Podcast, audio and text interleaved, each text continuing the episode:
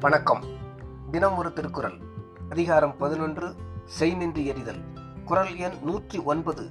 கொன்றென்ன இன்னா செய்யினும் அவர் செய்த ஒன்று நன்று உள்ள கெடும்.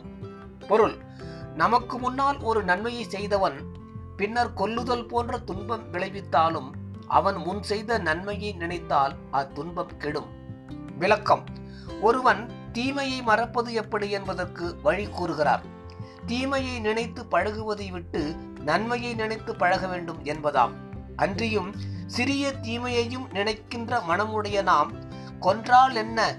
தீமையையும் மறக்க வேண்டுமேல் அந்த தீமை செய்தவனே நமக்கு செய்த ஒரு சிறு உதவியை உடனே நினைக்க வருமானால் அந்த தீமை மறந்துவிடும் என்ற மன பண்பாட்டை வளர்க்கும் பழக்கத்தையும் கூறுகிறார்.